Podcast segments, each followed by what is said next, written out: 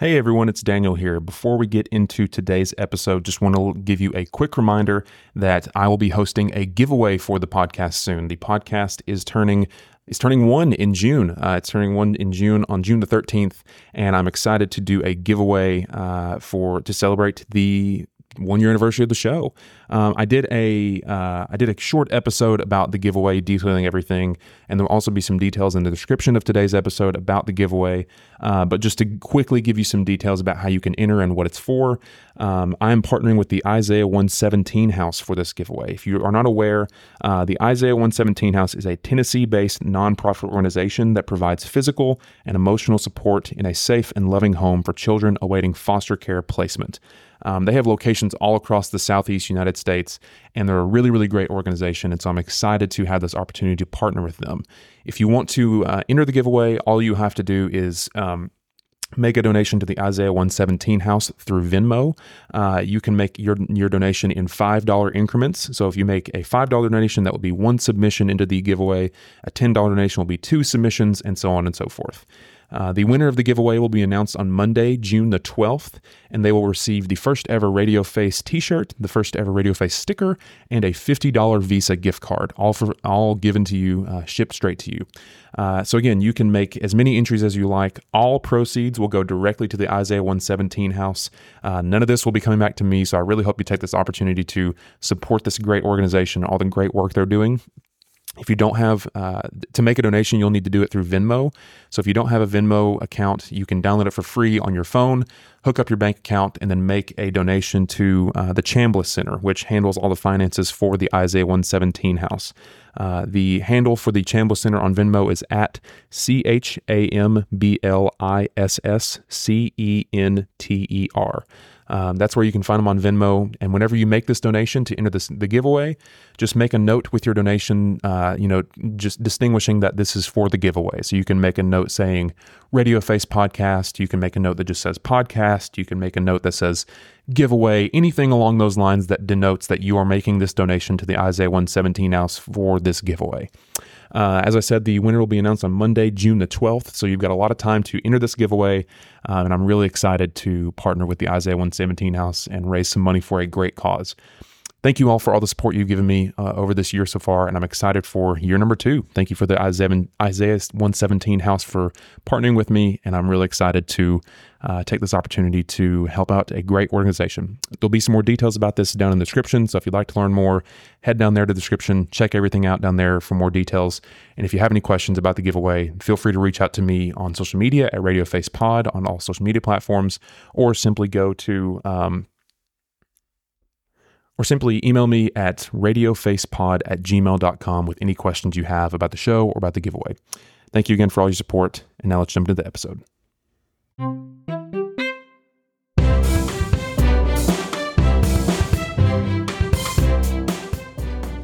Hey there, everyone. Thanks for tuning in to another episode of the podcast. My name is Daniel Trentham, and I will be your host as always. Before we get started with today's episode, I want to let you know of a few things of note. First, you may or may not be aware that I host another podcast called The Third Seat. The Third Seat is unrelated to the podcast you are listening to right now, but if you'd like to check it out, then I will put a link in the description of today's episode that you can use to listen to it. If you like this podcast, then I really think you will like The Third Seat as well, so I highly recommend you check it out. Next, I want to let you know of a few ways you can support the podcast. First, be sure to tell a friend if you enjoy the show. Word of mouth is not only a great way to help support the show, but it's also zero cost. Secondly, if you enjoyed today's episode, then be sure to leave a five star review wherever you get your podcasts. Leaving a positive review is one of the best ways of not only supporting the show, but it also gives me direct feedback from you regarding how you feel about the show overall. I greatly appreciate if you decide to take the time to support the show in any of these ways. Finally, if you'd like to follow me or the show on social media, then feel free to check out the description of today's episode. Here you will find all affiliated and mentioned links, as well as how you can support the show online. As always, I want to thank you for tuning into and supporting the show. It really means a lot to me, and I hope you enjoyed today's episode as much as I enjoyed making it for you.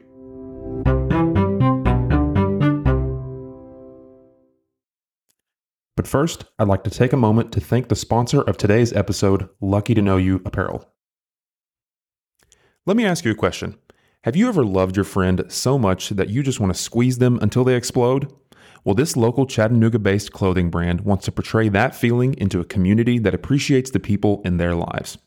Today's sponsor, Lucky to Know You Apparel, is using fashion and feelings to bring people together, making them ecstatically say, Can you believe we happen to exist at the same time?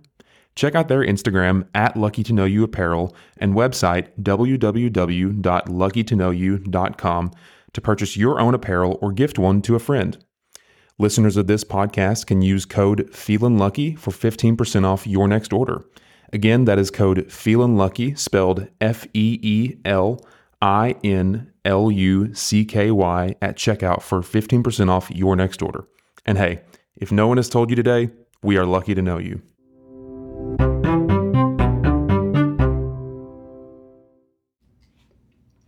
All right, everyone, welcome back to another episode of the podcast. My name is Daniel Trentham. I'll be your host as always. Um, and my guest today is someone that I've been really excited, really looking forward to chatting with them for a while now. Uh, they, I, I, first came encounter with, uh, came in encounter with some of their work um, probably over a year ago by now, uh, and I've been really excited just to have the opportunity to chat with them and hopefully maybe get to chat with uh, some of their some of their peers in the future. Uh, but today, if you if you're from the Chattanooga area, if you're in the Chattanooga area at all, you've definitely most likely heard of them by now. Uh, but I have the privilege of having one of the founders and owners of the book and cover uh, in town with me in, in the studio with me today. So, Emily, thank you so much for joining me tonight. Yeah, thanks for having me. Yeah. So, uh, for those that aren't aware just of you and, and what you do, do you care to just give a brief introduction for yourself and, and who you are and where you got to and how you got here today? uh, sure. um, so, I'm Emily Lilley. I uh, grew up in Chattanooga and um, went to college elsewhere, but eventually managed to make my way back uh, to town, and I am one of the co owners of The Book and Cover, which is an independent bookstore and coffee shop here in Chattanooga, in the North Chattanooga area. Um, and we're just really excited. That's awesome. That's awesome. I, uh, so a personal story of mine. I, how long have you all been in business at this point? Almost a year. We opened on November 4th. Has it really 2021. not Has it really not been a year? For some reason I thought it's been over a year at this point. Almost a year. Well, not quite. Well, nevertheless, I remember so I, I'm sure you had an experience like this, but I, for the longest time, have thought like many other people, like, man, it'd be cool to open up like a, a store where it's like, you know, it's a coffee shop and you sell other things like that. And I had never seen anything like what you all do before, like where it's in an old, like, it's in like an old house, isn't it? Mm-hmm. Like it's in an old house. You have like a coffee shop in there and you, like, I'd never seen that kind of combination before. And I think we were there on opening day. If it wasn't the exact day, it was definitely the week of because I remember y'all were very busy. Like every, there was so much stuff going on. And I walked in with my girlfriend and I was like, this is this is so uh, I, I was taken aback but I was like this is so unique because not only is it uh, a bookstore obviously and a coffee shop mixed in but the way you all set it up where it's like room by room is a different experience in and of itself I just I loved it. I thought it was one of the coolest things. And it's it's it's such a it's kind of like a it's just such a unique part uh, of just the Chattanooga area at this point. Like you all have become fairly well known, uh, in, in, my opinion, at least, uh, around the like. I, I, ask people all the time, you know, like you know what kind of bookstores they like to go to, or I'll you know I'll see online like what do people go to in the area for if they want a unique experience, and you all always come up, and for good reason. So um, I I think you all are doing really really good work, and I'm uh, just excited to see how you all grow in the future. Um, so so right now, uh, as of this recording, I know this will go out at a later date, um, but we were briefly talking about um, before we started the kind of upcoming collaboration that you all have with Pizzeria Cortile. Um, and I learned that you are related to the owner of Pizzeria Cortile. Um, do you care to just talk a little bit about that and just how that kind of came together and, and what your your uh, hopes and thoughts on that in the future? Yeah, so when we um, were, even before we opened the bookstore, when we were planning to open the bookstore, um, we knew that we wanted to have um, a coffee bar inside of the shop but we had talked to bookstore owners in other cities and um, had kind of gotten varying advice about like oh you don't want to run that yourselves mm-hmm. like that's too much trouble you might want to bring in a third party to run mm-hmm. that part of the business mm-hmm. and um, then other people who had been like oh you absolutely want to do it yourself so we were kind of like i don't know what to do um, and at one point in those discussions my cousin justin who owns cortile because he's in the food industry mm-hmm. i was like would you guys want to run it coffee bar inside of the bookshop. Just like you're a person I know who knows how to order food from things. Um, and we kind of quickly decided that we did want to run the yeah. coffee bar ourselves. Um, but that sort of started us talking about, like, mm-hmm. well, Justin was like, well, you know, I do have the food truck and we're not really using it for anything. So that could kind of function like a kitchen. And mm-hmm. it, the idea just kind of rolled from there that it would be cool to. Um, to bring Cortile uh, over from Red Bank uh, to North Chattanooga via the food truck. Um, we have a, a, little gravel area next to the shop where mm-hmm. they're going to be able to park and hopefully not be in the way of any of the neighbors or anything. um, and uh, so we're going to start out having them at the shop on Friday and Saturday evenings. Um, well, from four to nine, I think, or until the pizza runs out. Yeah, yeah. Um, so we're going to start with that and kind of see where it goes from there. But we're we're excited to just bring something else fun to the neighborhood. We have so many good neighbors. Um, Rosecomb Bar down yeah. the street is so amazing. We mm-hmm. love Ryan and Chloe, and their food and drinks are so great, and their atmosphere is so fun, and you know Il Primo, and just there's mm-hmm. a lot of really fun things going on in the neighborhood. So it feels fun to bring one more element to that. Yeah, um, and that that's definitely one thing that I've noticed is just especially in that area, but in Chattanooga as a whole, like um, a lot of the businesses really seem to work alongside each other. Uh, they really just work with each other. I know I've I, I know that you all really close to, uh, as you mentioned, Rosecomb, uh, and I see all the time like on your social medias and stuff like you know you two kind of interacting with each other. Um, but now that you're you know at, at, this current recording, like you're almost a year removed. Um, what are your just thoughts so far? Like looking back, like is, oh, I guess first and foremost, is this your? I know you co-founded. Like you're not the only uh, you know founder of the store, but is this your all's first? Real attempt in this lane, like first real venture, kind of on your own, working in this in this manner? Yeah, none of us have owned a business before. Um, Blaze, who is my partners, Blaze and Sarah, um, we all founded it together. Mm-hmm. And Blaze works for her family's company that is a hundred year old mm-hmm. company that does some really cool uh, packaging work. Uh, TPC is the name of the company. So she works in a mm-hmm. family business, yeah. but you know, this is definitely our all three of our first experience of kind of starting something from scratch and figuring out how everything works from the point of sale to mm-hmm. you know how many croissants we need to you know which books people are into and which ones people aren't into even though we thought they would be um, so yeah it's definitely definitely a first time experience for yeah. all of us so now that you're almost a year removed what are your just looking on how the first year has gone for you all so far just what are your thoughts and reflections on how it's gone so far for you because I, I know just with the work I do here and just the conversations I've had, a lot of times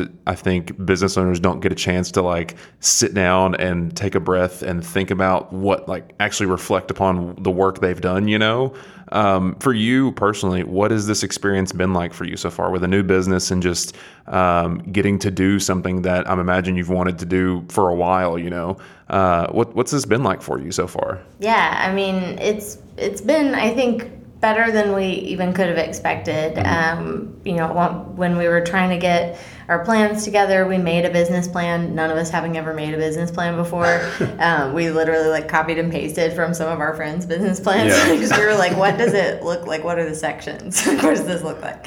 Um, and we have outperformed our business plan that maybe is a little bit in part because we didn't know how to make a business plan, but um, just in terms of the way that the community has received the mm-hmm. shop, I mean, we we had a feeling. Obviously, we wouldn't have opened the shop if we didn't think people would be excited yeah. about it and yeah. that it was something that people were looking for. Mm-hmm. Um, in kind of a third space a little bit for people, but um, I think the response has been even greater than we expected. Yeah. Um, people are just so enthusiastic about it, and people here in Chattanooga who are so excited, and we have so many like regular customers that come in all the time, and that's really fun. And people who you know know which types of books I read and which Yeah. types of books Blaze reads or Sarah reads, and they'll like try to come in when we're there so they can either recommend something or get a recommendation, and that's so fun. And then people who follow us on social media Mm-hmm. and you know live somewhere else and are like, oh, I planned my fall break trip around like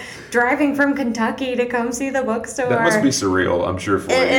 is. It's completely surreal. It. I don't know. Somebody asked me the other day because we, uh, the first Tuesday of every month, we for the last three months now, have had a chance to go on WDEF on the morning show and do some like book recommendations and you know talk a little bit about the shop. And it's so sweet of them to have us. Um, and so somebody um, was asking why I was up so early or something, and I was like, "Oh, we, you know, we had to go be on the the morning show," and they were like, "Oh, what's it like to be celebrities?" and uh, I think that is an overstatement, but it is funny to be um, recognized for something that we've that we've put together and you know planned and built, basically because it was something that we felt we Yeah. wanted and needed, and that other people must feel that way too, and so it's very um, fun to see that being the case. You you all definitely have filled a a role in the Chattanooga area that was was certainly not there before. Not to say that there's not other bookstores in the area because there are, and and you know they've been there and they do great work as well. But something that you all have done that I think is just really really interesting is that you don't have to be like I don't know what the proper word is. Like I'm thinking of you know you know like people that are really into like music, like they're like audiophiles. What's the what's the word I'm looking for? Bibliophile? There we. I was like, yeah. I was like, I know it's something file, but I can't think of the word. book of file sounded wrong. I was like, what's the word I'm looking for? Um, but you don't have to be super into literature or books to want to come and visit your your all store. Admittedly, like I like to read, but my not my whole life. Like I just in the past few years have become more of a reader, and I go to your old store, you know, all the time just to get like a cup of coffee or just to hang out and just to be in an interesting space, you know. Um, and I think that's something really really interesting that you all have done because you have been able to kind of find multiple different niches that you're able to, you know, different lanes you're able to fill, and and I think that's really cool. Uh, I don't know if that was the intended outcome of, of this, but um, I find that incredibly interesting because it's just such a. I know it's been said before, but I really think you all just have such a unique place uh, and just offer such a unique experience that whoever comes in, whether they're looking for a book or whether they're looking for a place to study or they just want to find good conversation, uh, you know, it's that's a place for it, and I, I think that's really interesting. You know, Yeah, thank you. That definitely was kind of the intent. I think as we talked about it, and you know, we did the crowdfunding campaign to to get our startup capital, and as we were talking with people in the community about that and about why we felt like it was important and a community good, such that we could do you know crowdfunding to to to support it. Um, it really seemed important to us and then to other people as we were having these conversations to have that kind of third space and to um, you know connect it to books and reading. And our motto is read books stay curious because we want people to uh, recognize that you know reading is good for us because it opens our minds to like new perspectives and new places and new types of people. And um, new ways of thinking and it also is just a way to kind of keep your your curiosity your thought process your um, your imagination um, growing and going and and you know being having a chance to be in a space where that is sort of the atmosphere and um, and and use it however it makes sense to you I think is is what we intended for it and it's really cool to see people um, experiencing it that way Yeah, yeah.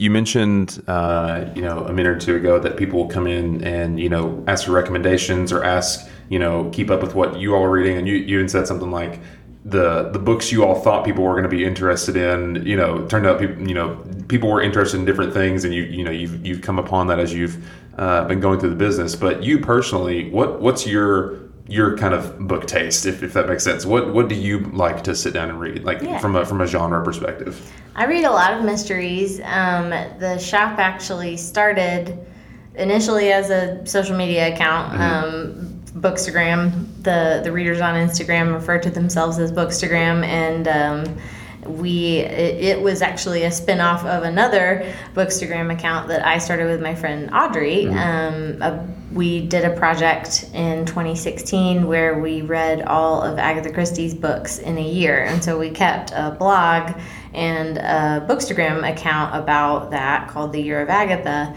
Um, mostly to hold ourselves accountable Yeah. because we said we were going to do it, and then we realized how many books there were. we were like, "Oh no!" So This is a lot so of books. for for those that are not aware of how many books that is, being me. Oh, okay. I was, like, how many- I was gonna say how many books is that? And it was kind of hard to pin down how many are there because there's a number of like short story collections that like were published in the states Mm-hmm. and then like mostly published the same way in England, but then some of them were mixed up. So we landed on 86 as the number of books that we were going to read, Yeah. uh, novels and short story collections, and um, so we started the account just to kind of like share we love there's Mm-hmm. so many cool covers for agatha christie books because she's been published so many times Mm-hmm. um, that you kind of go through the decades with like the styles Yeah. of the covers and stuff so we were sharing a lot of pictures of the different ones that we were reading as we moved through it and ended up building like a really big community of agatha christie people on instagram which is like not what you might expect of a social media platform but That's there funny. were a lot of people who were into agatha christie and talking about it and sharing their books and um, it ended up being like a much bigger project than we kind of expected Mm-hmm. it to be. Um, we went to the University of Cambridge and spoke at a conference about Agatha Christie, and you were just you were just the Agatha Christie fan club. You really we, were. We really, it became like a thing, and now, um, you know, it seems like they're they're doing a lot more with her work now that um, some of it's like moving out of copyright, and so they're making more movies and stuff like that. Yeah. But um, anyhow, so we did that, and when we finished the project, we were like, well, we want to keep talking to all these book people on Mm-hmm. Instagram, but we don't want to only talk about Agatha Christie all the time. So we started the book and cover as a separate account um, to be able to talk about other books that we were Yeah. reading and enjoying. And so Audrey and I operated that for um, a couple of years. And then when Blaze and Sarah and I started talking about doing the bookstore, um, Audrey and I both agreed that we should just welcome them into the book Mm-hmm. and cover and kind of go from there. When we started the book and cover, I was like, "Oh, we should we should open a bookstore someday Yeah. and call it the book and cover. Yeah. It's a good name for a bookstore." Yeah. Audrey was kind of like, "Sure, definitely do that. Sounds like a thing that's gonna happen." for Yeah. sure." Um, and so we added Blaze and Sarah in, and then we kind of just grew the, the Yeah. shop out of there. So So so when did it turn from oh that would be kind of a fun thing to do to we could actually do this. Like I think everybody's probably had some kind of idea like that like oh it'd be so much fun to wouldn't it be cool if we all just did this thing and like quit our jobs and just worked? Like that'd be so much fun. But obviously it's not always as easy as that. When did for you all when did that turn from oh that would be kind of fun to oh wait we can actually do this. Like we can turn this into a reality. It honestly happened very quickly because through no fault of our own, sort of. We um, we were sitting on Blaze's porch in I think the fall of 2020, like during the pandemic. You could only hang out with people outside on somebody's porch or something, and I think someone um, asked like, well, if you could do anything right now, like what would it be? And it sort of became like that Spider-Man meme Yeah. where everybody's like, wait, you, no, me, you. Because I think all three of us were like, oh, I wish I could like open a bookstore. Yeah. And I was like, yeah, I really have always wanted to like do a bookstore with like a cafe. Mm-hmm. Uh, and we were like, wait, you wanted it? Well, maybe I should. Well, maybe we should talk about doing that. And so we decided we'd like have a meeting. Um, on my deck with like martinis, and Sarah took notes in a Google Doc because she's organized, and um, so we have this like long Google Doc of just like ideas. Yeah. And we were like, wouldn't that be cool? Yeah. And the the space that the shop is in now was actually open at that point in time. The business that had been there had moved out, and um, I had I walk my dog by there all the time, and so every time I walk by, I was like, man, I feel like that would be a perfect place for a Yeah. bookstore. Like, we could put the that would be a tables great place for a bookstore with a coffee shop next to like we could put the tables in the front part and the sunroom and like that. Yeah. Yeah. So I've been spying on the building for a while. So after we had this meeting um, on the deck, we walked over at like 10 p.m. and like looked at the building Yeah. and and kind of were like, yeah, that would be a really cool space. And um, I think Sarah has a friend who is a realtor, Bailey Bullard, Mm-hmm. and she was like, "Well, I'll just ask Bailey if you know she can get us in there. We'll like Yeah. take a look, see, you know, find out what Yeah. the deal is. Like, is it even for sale? Who knows? Or like, do they want to lease it?" And so Bailey got us in there, and we looked at the building, and you know, of course, we walked through, and we are like, "Yep, this is perfect. This Yeah. could go over here. This Yeah. could go over there." And Bailey was like, "Okay, cool. So when do y'all think you'd be ready to like make an offer on the building?" We were like, like, "Now, "Oh." Bailey, we don't have any money." I mean, maybe like next summer. She Yeah. was like, well, that probably is not. That's too far. away. Yeah, If yeah. you actually want this space, like, you're gonna need to get serious about this. And um, so we were kind of like, oh gosh, how do we come up with a lot of dollars? At this point, were you all? I'm assuming you were, were working somewhere else. Yeah, well, I ha- I still have a day job, as does Blaze. Mm-hmm. Um, and then Sarah was at home with her kids. She had previously been the dean of students at GPS, and in 2019, I think she uh, decided she has three kids. Mm-hmm. So she was, and they're all like of the age where they need lots of tending. Um, so she decided she was going to stay home for a little while and Yeah. uh, work with them. So she was working with her kids at home, and um, then Blaze and I both had job jobs, and. Um, so we started thinking about it, talking about it, and then a coworker of mine at my uh, day job actually he has lots of business ventures kind of on the side, and he he and I were the only two people from our company who are in Chattanooga. So we would get together periodically and like eat and kind of have a conversation and. We were talking, and uh, he mentioned that his business partner and he were thinking about getting into commercial real estate. And I was like, "Wait, I've got. I know what building you should buy, Yeah. and then also you should rent it to us. And, and then so I know I know who will be your first customer. and like he then was like, "Oh, you got you're actually doing this," and I forgot that he and I had had a conversation like years Yeah. back where I was like, "I would love to do like this is my like big idea that Yeah. would be cool and will never happen," and so I forgot that I had even like already told him at some point in time that this was an idea that I had, and he got excited about it, and he was like, "Let me go talk to my business partner." And like later that night, he texted us and was like, "Okay, we're gonna look at buying the building," and we were like, "No, what? what?" I think Sarah was like, "I feel like I'm in a Jane Austen novel. Like, what's happening?" um, so once they got interested in the building and were like, "Yeah, I think this is something that you know we're gonna do," uh, we obviously had to get our act together and you know make the business plan and figure out what it means to open a bookstore and you know how much capital we would need aside from you know, the space that we're using. Um, to you know, buy the books, buy the coffee machines, buy the everything, um, and you know how how do you do it like Mm-hmm. there's this organization called paz and associates that like exists to help people open bookstores and Really? yes I did not know that. you can buy a binder from them that's literally called like how to open a bookstore it's like $130 and it's got all this information in it that's just like stuff you kind of need to know like Yeah. i'm sure they would not say like if you own this binder you will be good to go Yeah, no yeah. other questions Yeah. but it's at least somewhere to start Yeah. and we also talked to a number of other bookshop owners Mm-hmm. in different cities who were super gracious one lady was like i'll just send you all my financial spreadsheets and we were like that's so generous of you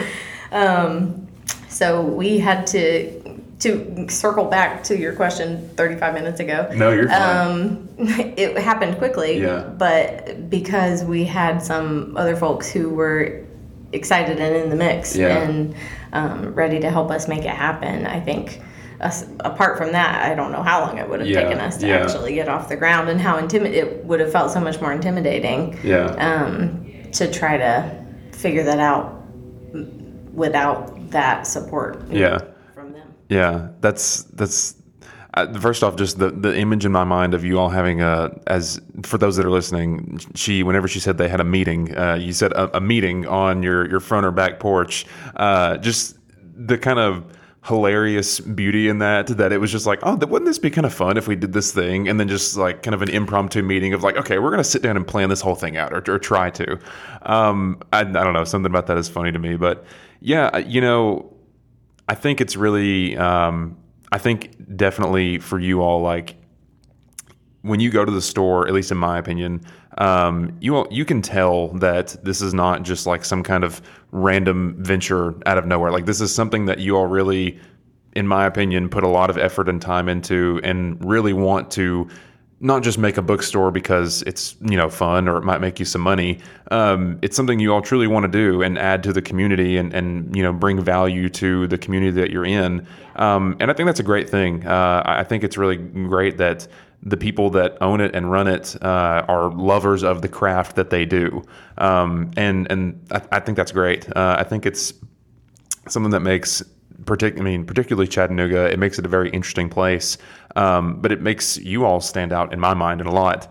Uh, you mentioned earlier how you know people are like, "Oh, you're a celebrity now," but honestly, though, like you all have become like you've gained a reputation in like a good way of, of being the cool bookshop in the area, you know. Um, and I, I, don't I don't think that's on accident. I think that's um, I think you all have really set yourself up to be in a position where people can view yourself view you like that. Um, and I think it's very well deserved. So uh, that's a really cool story. Um, one thing I do want to ask you. So I was not a growing up. I was not a like. Um, I was not I, did, I didn't not read, but I wasn't like a reader, you know. Uh, I played a lot of sports growing up, so I was like, "Ew, books are weird," and books, you know, uh, I, that was just my middle school uh, brain self. I remember this funny story. Uh, this one girl that I went to middle school with, I don't know, I don't, I don't even know if I remember her name, but she was a huge um, fan of the Twilight and Harry Potter series, so much so that she read all of them like multiple times. Um, and that like freaked me out. I was like, I don't know how somebody could possibly do that. Like the the, the books just intimidated me. Well, no, I was like, first off, this book looks huge. You know, to my middle school eyes, I was like, that just does not. I can't. I couldn't imagine sitting down and reading through all of that. But then she was like, yeah, I read this one like six times and this one like four times. I was like, how did you? How did you even do that?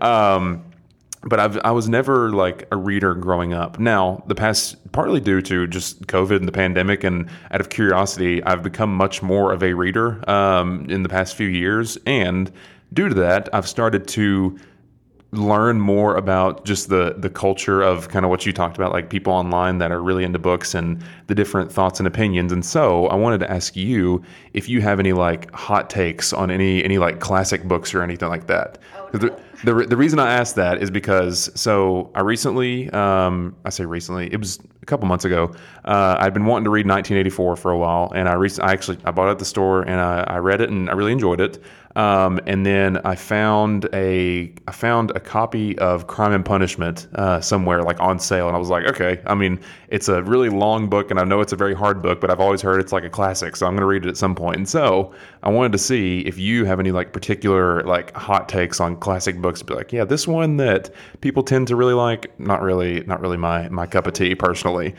Do you have any of those? Um. Oh yeah, of course. I'm glad you asked about classic books because we always try not to like. I think Sarah probably a phrase that she has to use with her children, but is always like, we don't want to yuck anybody's yum. So if somebody else likes a, a, type of a book, that's yeah. great. Like yeah. any, anybody who wants to read something is a reader. It yeah. doesn't matter what type of thing you're into. But classics, I feel like it's safe to to poo poo them a little bit. Yeah. And, um, and you know, most of most of them were written in like you know Sure. The and eight, a lot yeah. of us have read them because we had to yeah. read them for school or something, and, and that probably colors our oh experience gosh. of them. Certainly, the book that comes to mind for me is Great Expectations. Oh my gosh, um, I have a I have a story for one of those. Yeah, yeah. I had to read it in eighth grade, and our teacher, Mr. Henry, I hope you're listening to this. Um, well, I, he, I think he was paying us back a little bit because we were offered the opportunity to read like the abridged mm-hmm. version. Mm-hmm and we were all like, no, we're too smart for that. We want to read the whole book.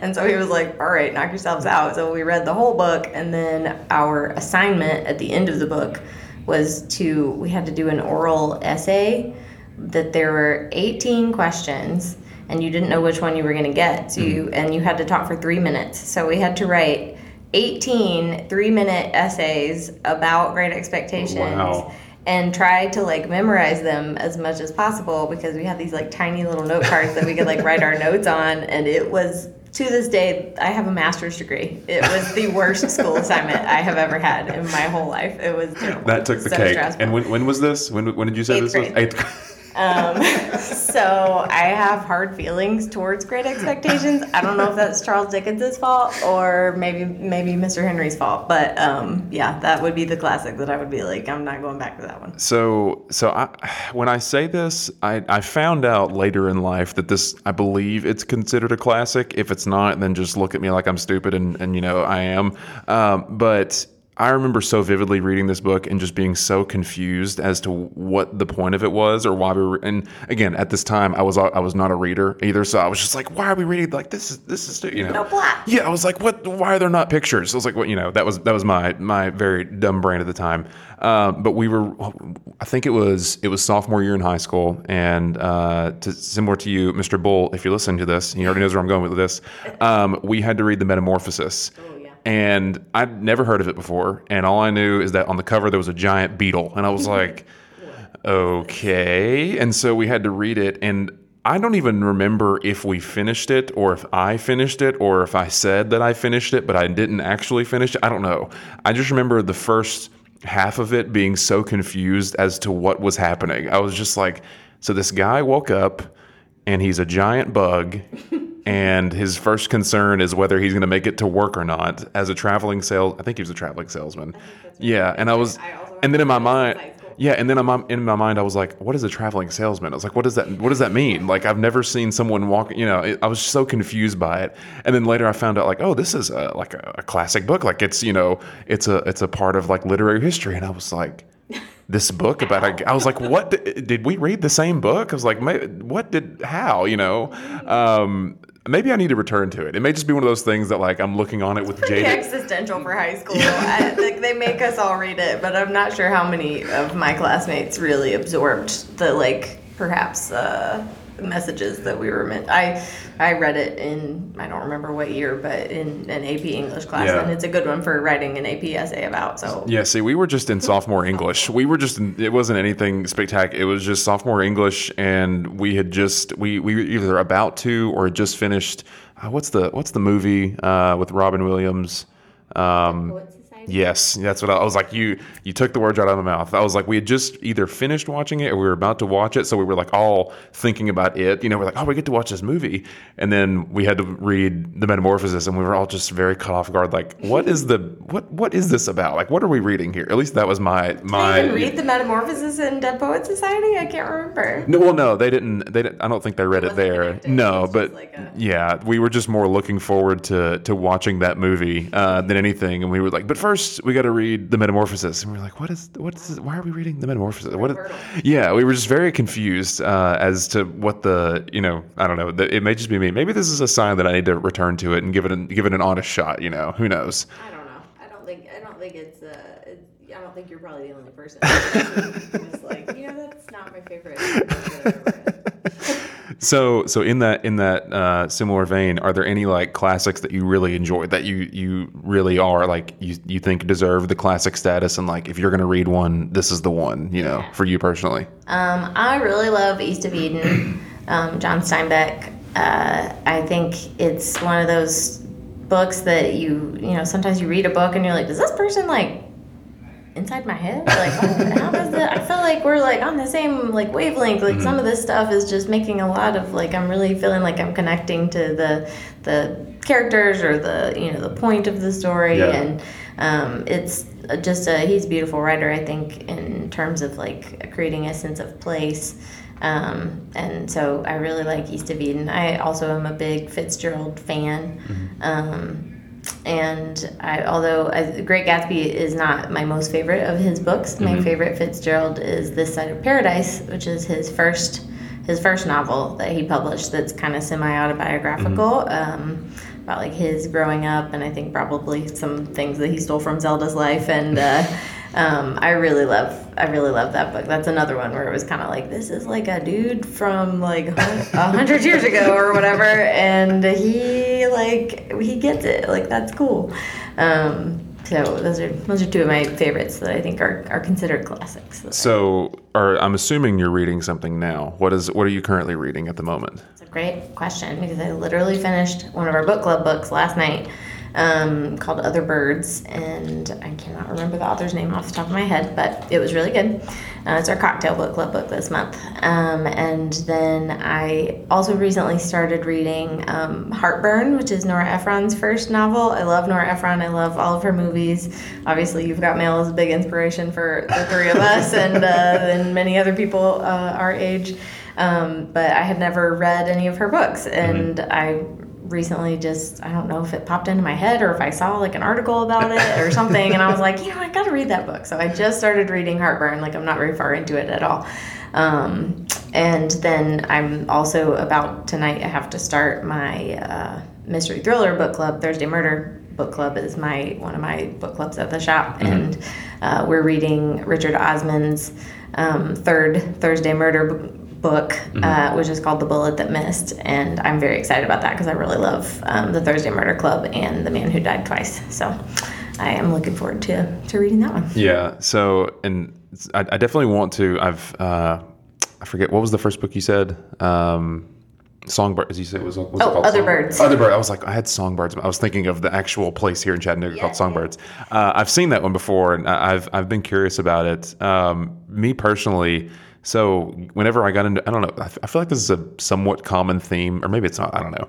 Um, but whenever I got into reading, for some reason in my mind, I had this idea. I was like, I can only read nonfiction. I was like, I have to be, I have to like read the the the words of the real world and like read, you know, like I don't know. That was just like my mind. I was like, this is what I have to do if I'm going to be a reader. Like I have to read, you know, these these profound words and like one, that's kind of silly, uh, very silly. But two, I remember whenever I first got the first like fiction book I actually read uh, just on my own time. Uh, it was actually by a guy who is from my hometown. His name is Jason Wallace. If he's listening, hey Jason, how you doing? um, and he has a book called Users, and it was really it was really really good.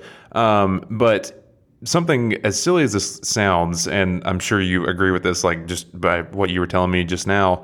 Um, for some reason in my mind, I had this idea. I was like, I shouldn't read fiction books. Like it, those are like, you know, like kid stories or something. Yeah, I was like, that's lightweight stuff. Like I need to read like the things that are going to really get me going, like really get me thinking. Which not that that's not that there's anything wrong with those kinds of books, but sometimes I think that, especially just on with online culture the way it is nowadays, um, there there's definitely room to just like enjoy something and just have fun. And I know that sounds so like simple and like duh, but to me, I was like, I had this ad, this attitude that if I'm going to read and like do this thing that I know is good for me, like I need to be reading these these books that mm-hmm. are going to give me some kind of you know un, unknown knowledge at the time or something like that. When the reality is like it can just be fun, you know. Uh, I read his book and I was like, that was really I really enjoyed that. Like that was fun, you know.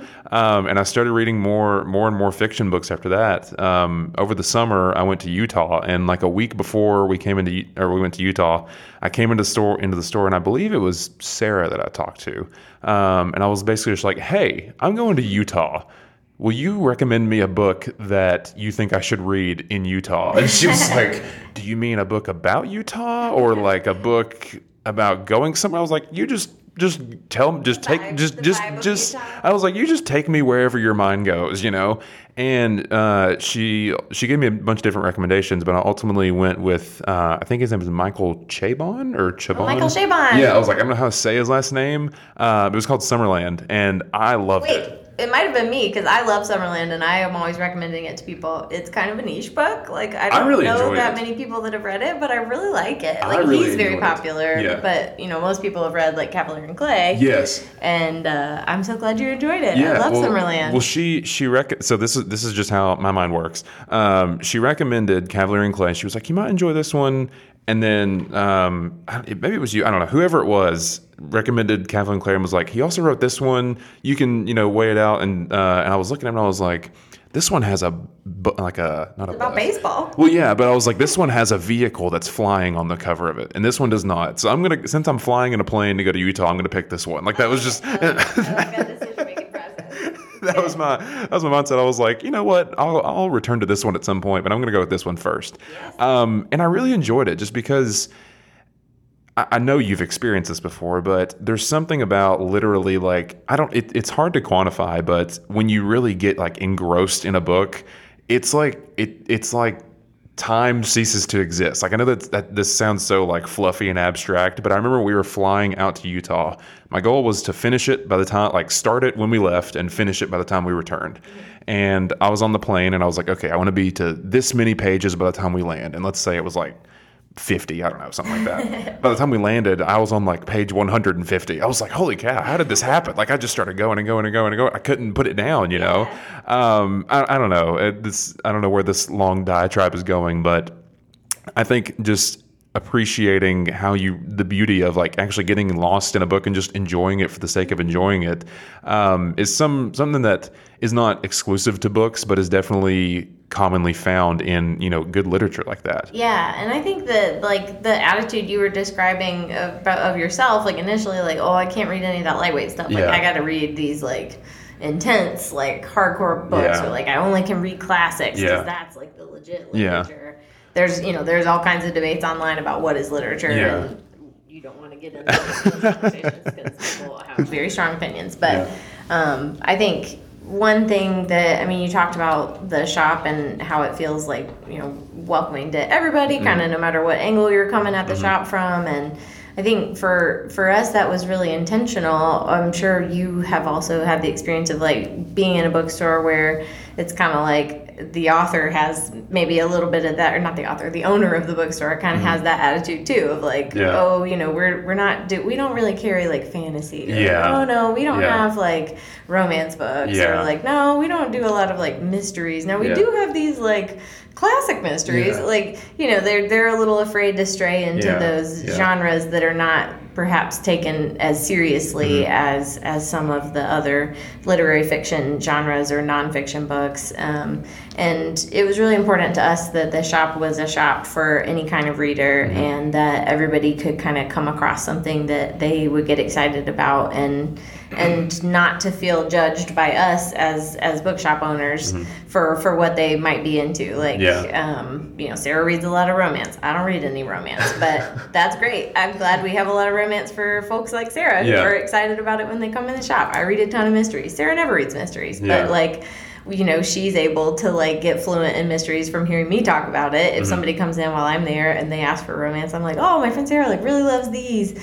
And you know trying to make sure that that the books that we stock kind of help people get out of that box that you're describing Mm-hmm. Yeah. of like oh if i want to be a reader i have to read Yeah. only these like quote unquote serious Yeah, reads yeah. and like anybody who is who reads is a reader Yeah. like there's all kinds of paths to, to being a reader and, and being a bibliophile as you said Yeah, yeah. Uh, I'm, I'm glad you reminded me of that word. I could not think of it. at the time. um, you know, and and it's funny you say anybody who reads is a reader. I'm just thinking of middle school me. I was I I lived and died by the Diary of a Wimpy Kid series when I was younger. That was like that was like my bread and butter. Like I look back, I thought those were like kids are The still living and dying. yeah, That yeah, you know.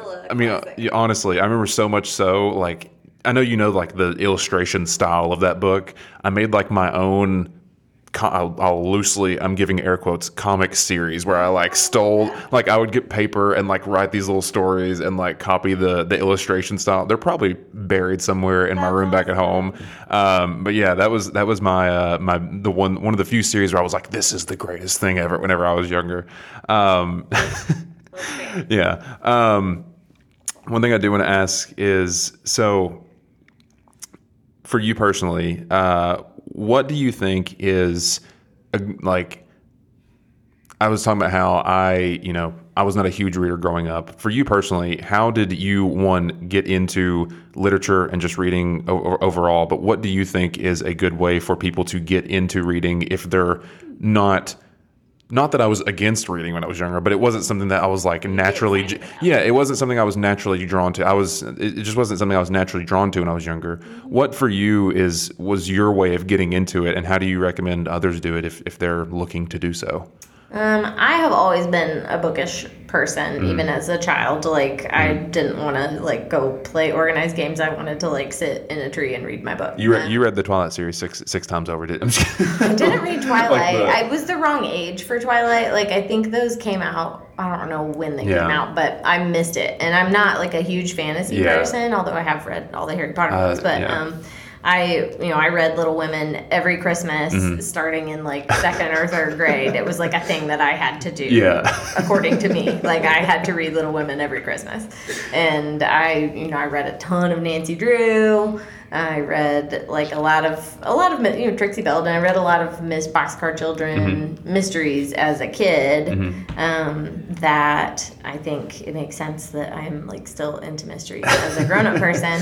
Um, but I think you know, for we have a lot of parents come in the shop who are like, "Oh, my son like does not want to read, and like I really just want to find a way to get him into reading." Mm-hmm. And you know, you mentioned Diary of a Wimpy Kid. I think the new new newfangled version of that. There's a series of books called Dog Man, Yes. and they're I know illustrated. exactly. Yes. It's not really a graphic novel, but they're Yeah. illustrated and My like, younger sister has a, has some of those. Kids love Dog Yeah. Man, and you know we have parents, some parents who are like, he loves Dog Man, Uh, and we're like, you know, it's a doorway. Like if Yeah. you can pick up a book and find something in it that you enjoy, then Yeah. you're more likely to be willing to try out a different yeah. book. Yeah. Um, and so I think for, for young readers, just like finding that entry point, whether it's like, you know, kids love things that are funny. I think that's part of the reason people Mm-hmm. love Wimpy Kid and Dog Man is like they're, they're funny. And Yeah. is, like, who doesn't like to laugh? Yeah.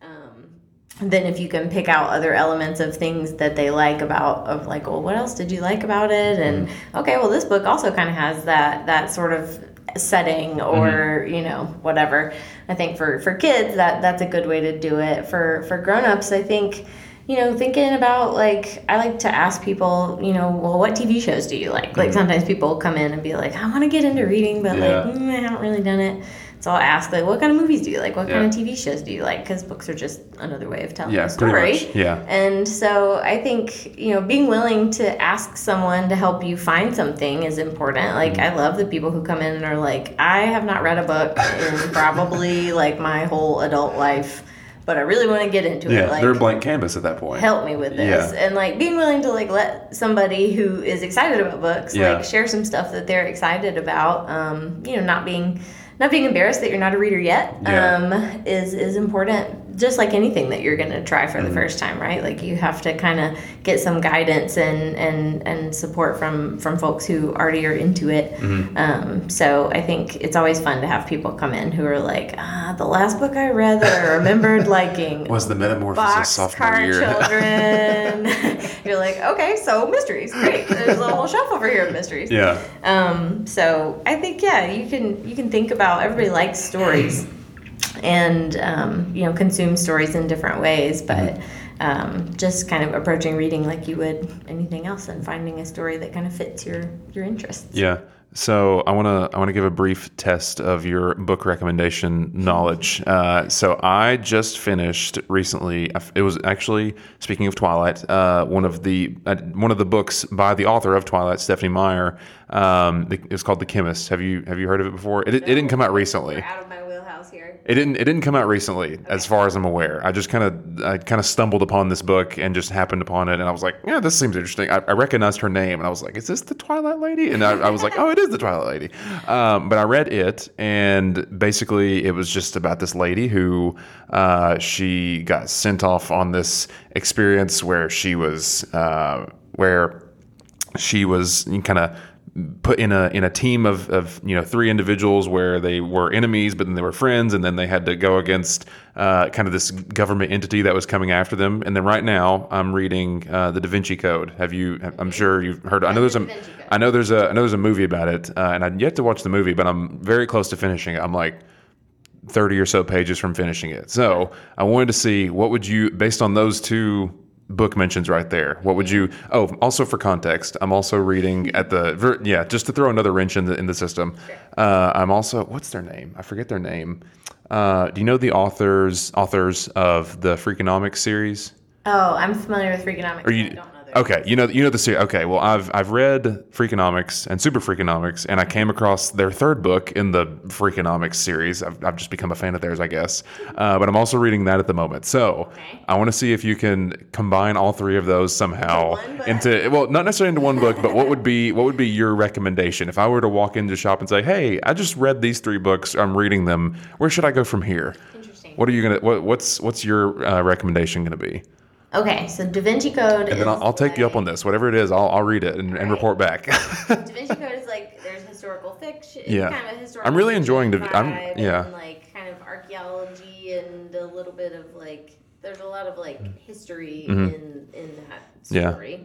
And then the chemist one, it sounds like is it like a fantasy type series or is it So, like it's- based in the real world? it's- it's based in the real world. the No, the it's it's based in the real world. Um, this lady, she used to work for, uh, if I'm remembering correctly, she used to work for the government. Basically, what she would do is like if they needed information out of somebody, they would like bring her in to like you know uh, use quote like yes yes use like advanced interrogation tactics to quote unquote to like get the information out. But then she finds out, oh wait, this person like you know things So happen. that one's kind of a thriller. a little bit more of a thriller, yeah, yeah. All right. Um, and then the Freakonomics one obviously is it's to- uh, not a- yeah, it's a total you know kind of kind of left turn out of nowhere. okay. Um, All right. so I have a recommendation. you have a recommendation. Yeah. so I'm gonna write this down. okay, the the things are history Mm-hmm. and a little bit of like rebel with a cause kind of uh, um, you know or just like trying to figure out you know who's the bad guy really in Yeah. Mm-hmm. this situation or who's the good guy I guess and how is the government engaged in it and then also just a little bit of like nonfiction like kind of navigating Yeah. um, uh, a nonfiction title Yeah. um, so a nonfiction book that I really like, and um, a lot of people I know really like, uh, is "Devil in the White City" by Erik Larson. Yes. Yes. And- yeah, I actually Have you read it? No, but I re- re- this year I read *The Splendid and the Vile*, uh and I did really enjoy that. Uh-huh. He's book. great, Yes. and so it's like a lot of it's history, and it's not fiction. It's not Mm-hmm. historical fiction, but it is. He does a wonderful job of writing, um, you know, history books that are they read like prose. They read like a novel. Mm-hmm. Yeah, yeah. And then. Um, you know, but with the World's Fair part of that, there's a Mm-hmm. lot of kind of like the government's in the mix, and then you know, what are they, what are they really trying to accomplish, and is this actually good for Chicago? Mm-hmm. Yeah. Um, and then there's also like a serial killer on the loose, so there's some thriller element to the story as well. Yeah. Where they're, you know, the detectives are trying to like track this person down, Yeah. and they're realizing that the problem is getting worse and worse, and the World's Fair is about to happen, and we're about to have like people from all over the world in Chicago, and here's this madman on the loose, but who is he? Um, so there's thriller element from Yeah. your Stephenie Meyer book. There's history, historical fiction element ish from Dan Brown because it is kind of like Yeah. in the past and written in a novelistic prose. And then it is actually a nonfiction book. So Wow, that was actually really impressive. I'm not gonna lie. That was I. Whenever you told me you hadn't read or heard of the Stephenie Meyer book, I was like, okay, this may not go the way I thought it was gonna go. Um, but that you're that's actually exactly right. Uh, I mean, I haven't read obviously haven't read you know uh, the book, but I know exactly which one you're talking about. Uh, I've seen it many times and thought So good. Maybe I should pick that up because I did really enjoy the Splendid and the Vile, and I was like, you know, I enjoyed this book. Maybe I should check it out. However, I was a little a little book fatigued after reading that one. I was, it was a it was for for my standards, it was a, a bit lengthy, you know, and it was very dense. Um, but I did really enjoy it, so I'll have to I'll have to definitely check that out. And so I'm I'm very impressed. That was that was good. that was impressive. well, you know, it's When you yeah, I guess when you work at a when you work at a bookstore, you know, it, it becomes a little bit second nature for you. Um, one more thing I want to ask you, and I want to see if this impacts you at all, or if you've heard of this before. Um, so, like I said, I just read not too long ago. I read that book by Erik Larson, um, and I'm currently reading The Da Vinci Code, which is like 400 ish pages or so, somewhere in that not a short one either. Um, so something I've noticed about myself is that if I have like two books and they're of equal size, like let's say they're 400 pages, they're the same book, exact same book, but one of them is four chapters long and the other one is 40 chapters long. Same story, same page length, everything, but one of them is four 100 page chapters and one of the, one of them is 40 10 page chapters. The one with the 40 chapters I get through incredibly quick, like much quicker than the other one. And I've, I've noticed that because like I have books where I had, I had one book where um, for instance, 1984, like I was reading that, it's split up into three parts, and it's not a huge book by any means, but it took me a while to get through it because for whatever reason, I felt like I don't know. I felt like it was it it felt much longer than it really was. And so I've kind of labeled this as like the fear of big chapters. Like, I, I don't know what this is. Is this a thing that you've ever encountered before, or you've ever heard of? Like individuals being quasi semi intimidated by like big chapters in books. There must be a reason that authors do it, right? like that that either they they split things up into smaller chapters or they don't. I mean, to me, it's like a, I think it's a pacing thing, Yeah. and so it's sort of like, do you want to watch a movie or do you want to watch like some episodes of television? Like maybe it's a mini series, so it's broken Yeah. up. This dramatic story is broken up into several smaller parts. Yeah. Each episode is gonna have like a ramp up, a denouement, Mm-hmm. a conclusion of some sort. Even if you're, you know, you're gonna keep going with the story, Yeah. you're still kind of following that pace Yeah. a little bit. And so I think if you're reading a book with smaller chapters, then you're gonna feel like you can get through it a little faster. Yeah. Because if you're like consuming those small stories, Yeah. um, then it feels like smaller bites. Like Yeah. how do you need to eat an elephant? That's what my- my mom has always said that. um, no, because it was funny. I was so this past weekend I was at my parents' house and I hadn't started like I had already started reading the Da Vinci Code at that point, but I was only like fifty pages into it. Like I wasn't super far into it. And like I started reading it just over the weekend, and like I would get to the, I, would, I even told my dad this. Like I told myself, okay, I'm gonna get to page 100, and then I'm gonna stop. Like I'm gonna stop there. And I got to like the end of that chapter around that page, and I was like, but I want to keep going. Like you know, I was like like that that chapter was just like two pages, and then it was like there's another one after that, and another one after that, and I was like, man. I want to keep going. Like I, I couldn't put it down. Um, and I was I was thinking I was like, if this book was split up into you know four or five chapters, like much larger chapters, it, it would have been much more of a chore for me for whatever reason. You know, I, I don't know what it is. Going off into the unknown instead of like Yeah. "Oh, two pages. I can read. Yeah, yeah. I wasn't sure if that was just a me thing or if you'd ever like heard of that before or yeah. Yeah, I think that's that's fair. I, I definitely I do it with like I'm always like I don't want to watch a movie, but like I am happy to sit down and watch a whole miniseries in Yeah. a day for whatever reason Yeah, because it's yeah. smaller parts and thinking of starting something and then sitting there for the whole time and then it finally ending is I don't know intimidating. Yeah. Well, good. As long as as long as I'm not the only one, that that makes me feel better because I was worried. I was like, I'm never going to be able to read these books that have long chapters for some reason. Like I just can't do it. You know, and something inside me just rejects it. It just won't do it. Um, so glad glad to hear that. Um, well, I want to. We're we're kind of closing in on an hour here. Uh, before we kind of finish up, I want to say just thank you for taking the time to do this. I know it's tonight; it's a little bit late. I know that uh, just as a business owner and just what you told me prior to us going on air, like I know that you're a busy individual. I know y'all have a lot of things going on, um, but I really do appreciate you making a little bit of time to chat with me. Um, I have somewhat admired y'all's work from afar and have been just really excited with the growth you all have seen and have been uh, looking forward to getting to chat with you today. So I greatly appreciate you doing that.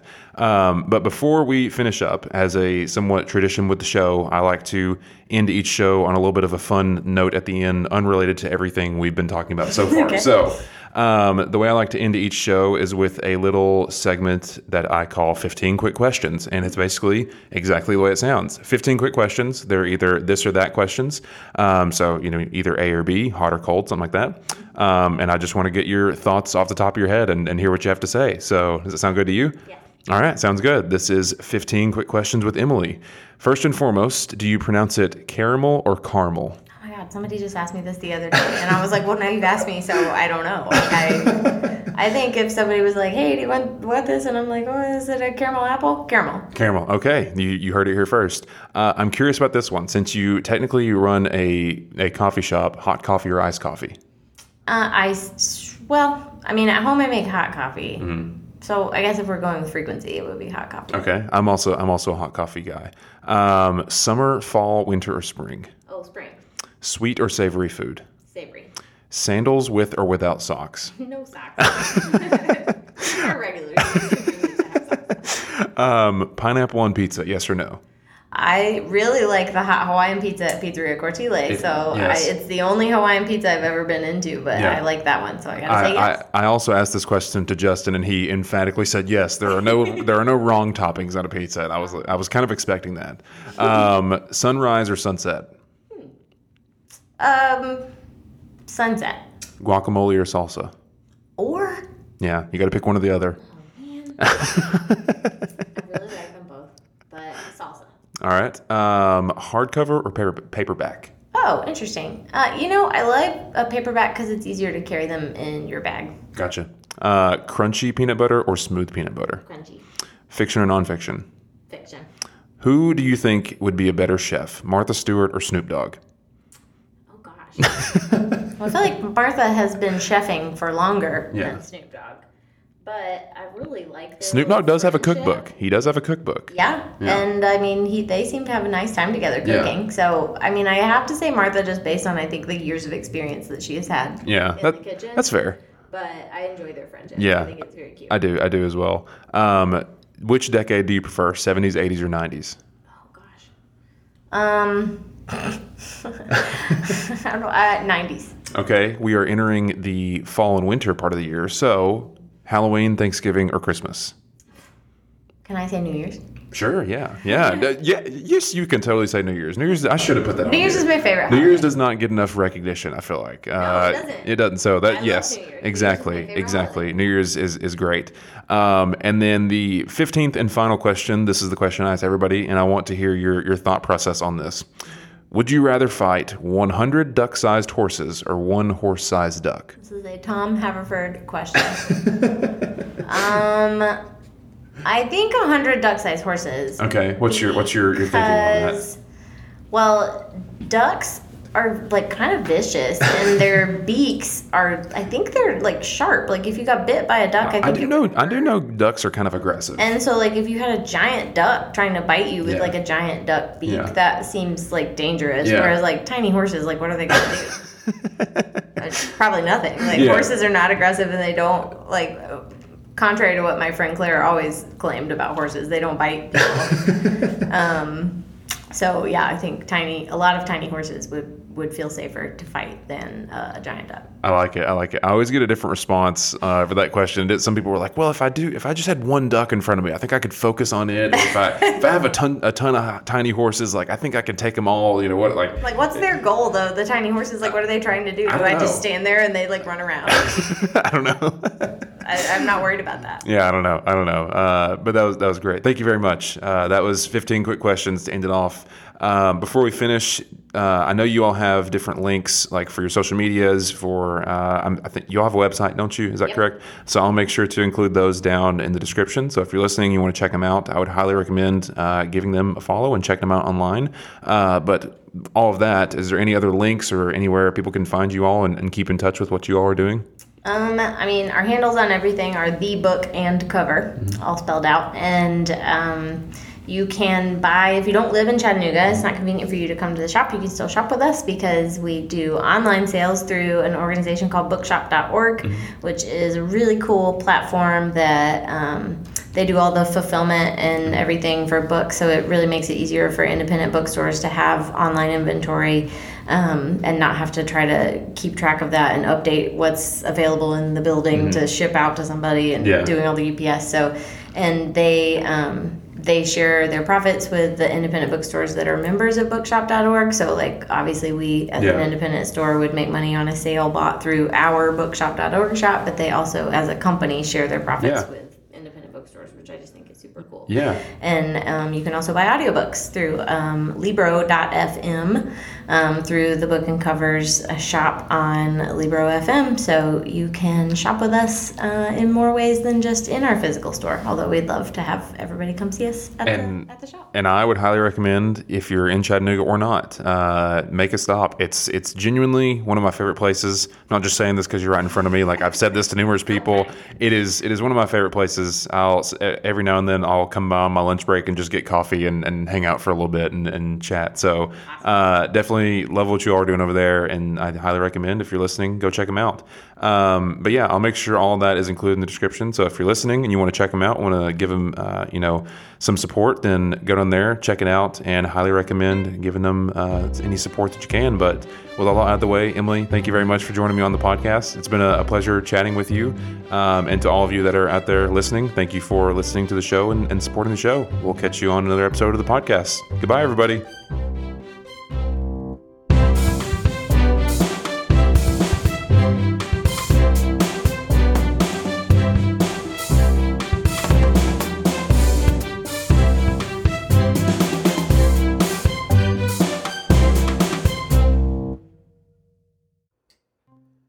Thanks for tuning into this episode of the podcast. As one final reminder, if you'd like to support the show, then don't forget to rate and review the show wherever you get your podcast, or share it with a friend. If you'd like to check out any links that were mentioned during the show, or follow the show or myself on social media, then feel free to head to the description of today's episode to find these links. As always, thank you again for checking out today's episode, and I really hope you enjoyed it. I will catch you all on the next episode of the podcast. See ya!